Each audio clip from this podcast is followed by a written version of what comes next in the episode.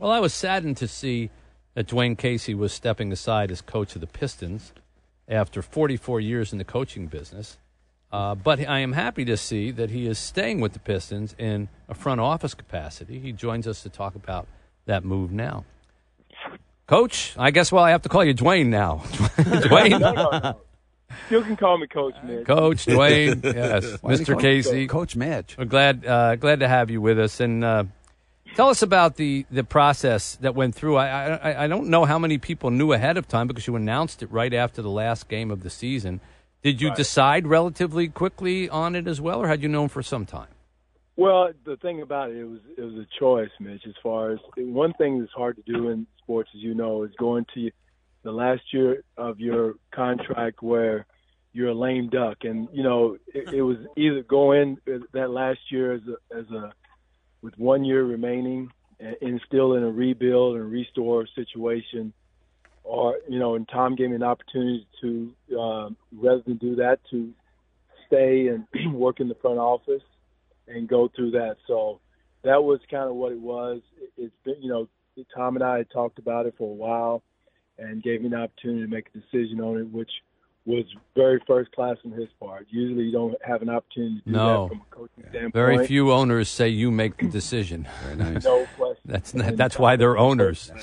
Yeah. I know you're exactly right. But the the one thing too, and and I, I Tom has been very transparent with that. When I first came here, we had a playoff expectation, you know, plan for a, a ring expectation, and that changed after year two, after health and whatever you know the reason, mainly health of Blake, and so we rebooted, and that's not what I came here for. Coming from winning 60 games and whatever you know what it is. So the expectations changed on me, Mitch, and so and Tom Tom understood that, and, and again he, you know, we talked about it even when we started before we started the uh, retool restore, and so you know it, it was an understanding there, but again it's taken us a little longer, and as you said, most teams run out of patience. At, you know they want to rebuild but don't have the stomach to go through it Right. and uh, Tom and Troy's credit, you know, we're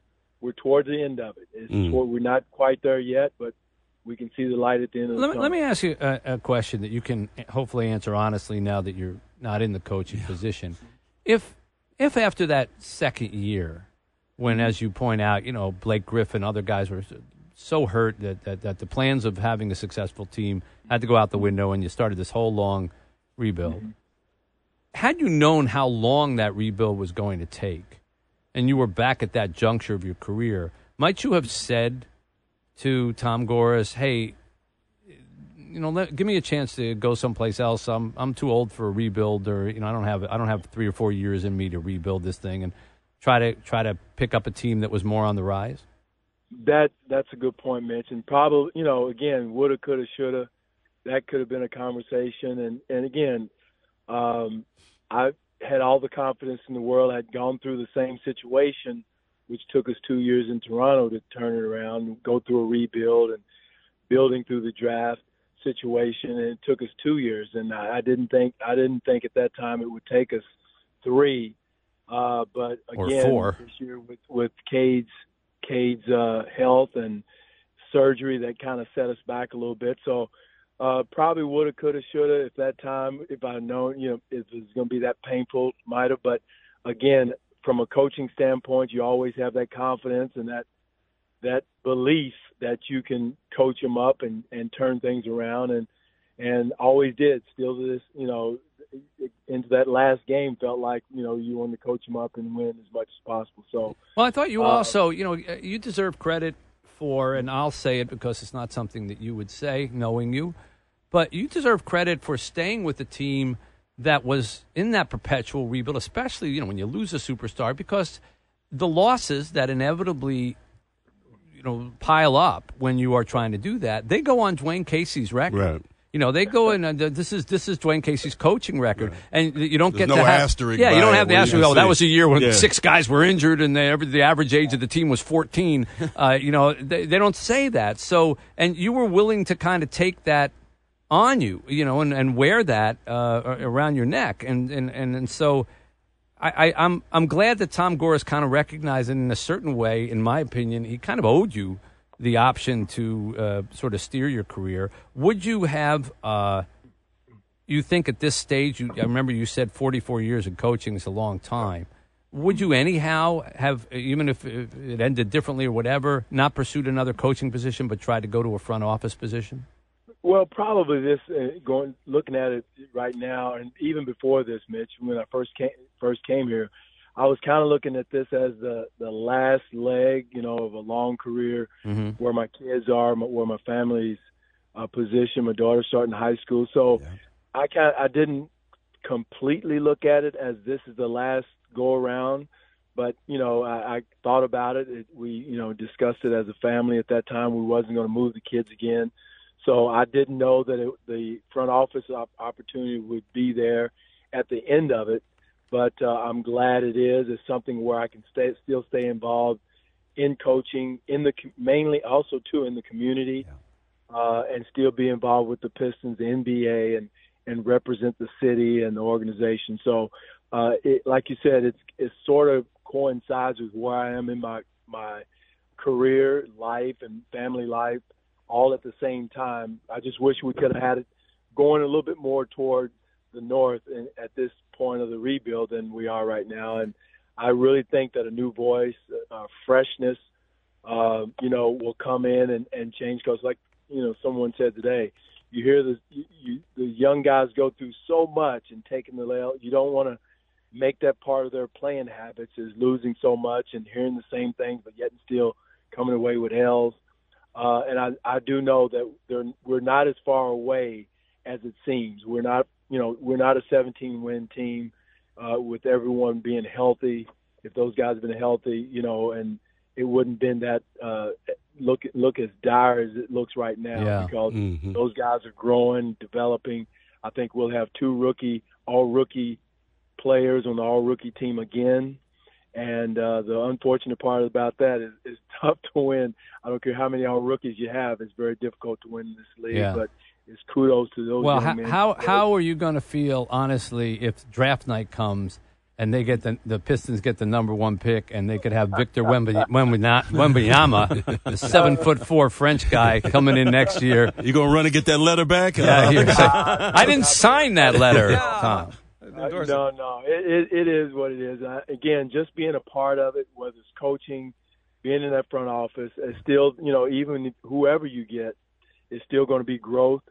Uh, no, I don't. I haven't seen a rookie yet come in and change the world right off the hmm. bat. Now, two or three years from now, that rookie, you know, you look at LeBron James when he came in. It took him how long to really be LeBron James and have an impact in in Cleveland. So uh, it will be great for the city, great for the franchise, the fans to do that. I'll be jumping up and down just like everybody else when they do get it. But uh, no, it's uh, you know we we we've got a, handshake and an agreement, and I'll be here through you know through the next few years. Hey, Coach, how did um the coaching young guys now? Like you said, you've been doing this forty four years now. The young guys when you started to coaching the young guys now and the players. It was a difference because, like I said, you never saw the team fighting in the huddles like you see these guys this week fighting. The team stayed together even though they were losing. So, how is uh, your approach to these young guys now? As a, your approach when you first started coaching? Longer, short. Kenny, that that is a great that's a great point because today guys are so different uh, as far as you know question authority at every turn, whether it's coaches, referees, and that's one thing we preach from day one: our culture, who we are and and who who you know who we want to be, how we want to carry ourselves, helping your teammate up off the floor, standing up and cheering for your teammate, not keeping a towel over your head and that type of thing. All those things we really really preached, and and and that and I'm proud of that as far as the culture we established. Uh, didn't have the infighting, no problems in the locker room, good chemistry in the locker room, and that's going to bode well for these young men that are going to be here through the through the next phase of it because I think that foundation, that concrete is there of what we've preached. And I think I'm proud of our young guys for adhering to that. And to say we never had problems, Kenny, but the culture was so tight, the chemistry was good in the locker room because we preached it from day one that it stayed within the family. And uh, you're gonna, like any family, you're gonna have disagreements and arguments or whatever. And but we we did it in a respectful way, like a brother or sister would do, and it never got outside the locker room. And I'm proud of that that part right there because that that's a sign of a strong locker room, a strong team, a strong unit. And all these young men need right now is time. So no coming out and your car tires were flat after the game or something like that. None of that. I don't think so.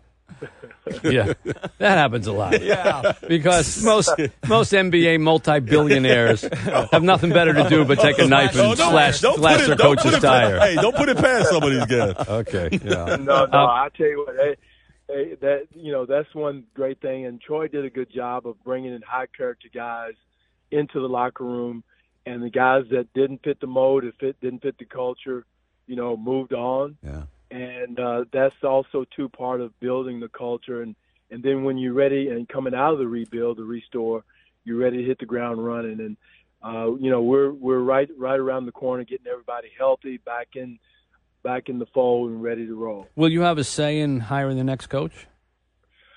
I, you know, I don't know. Uh, Troy and I haven't talked about it. Uh, you know, if if I'm asked, I will. Uh, you know, I, I have, you know, I know everybody in the league and and the characteristics of everyone in the league. Tom and I talked about, you know, that a little bit, but nothing has been discussed. You know, even the process we're going to have completely, Mitch. And uh, you know, I, I do know this: we do have an attractive situation.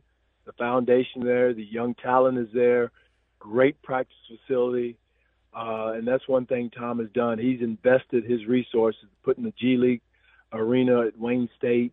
Uh, just so many positive things about our organization, about the situation we have. So it's going to be attractive uh, to to a lot of coaches, and I think a lot so. Of, you know, yeah, a lot of whether it's young coaches or, or veteran coaches. especially if you get that number one pick. Yeah. Uh, but I imagine they'll have a coach before that. Uh, well, Dwane, uh, thank you for uh, always being around when uh, we wanted to talk to you as coach. I hope you're the same as uh, front office man and uh, remain a friend to this program and to us. And uh, and uh, tip of the hat for a, a really uh, Kudos, yeah. fine fine leadership and fine. Uh, it might not have been expressed in W's, but uh, it's certainly expressed in the character of the team and the way the guys played. So thanks I for all that. I appreciate that. Mitch. And I, and I want to say this: I want to thank you for what you do for the city, for the you know, for the kids of the city. Uh, it's it's big time, and I, it's the first thing I saw when I got to the city. And everyone knows you as this author and radio personality, but you're far more than that, my man. And I, I respect that, and always will. And if there's anything I can ever do uh, for you from, Always. from Well, Write you know, our, our Say Detroit basketball team could use a few pointers now Yes. that you're not on the road And they're good as often as you kids. were. Be But- careful what you say. but I will be more than happy to help you anytime Great. you need it. Great. Okay. We have it on tape. Loss for the Pistons, gain for Say Detroit. You got to.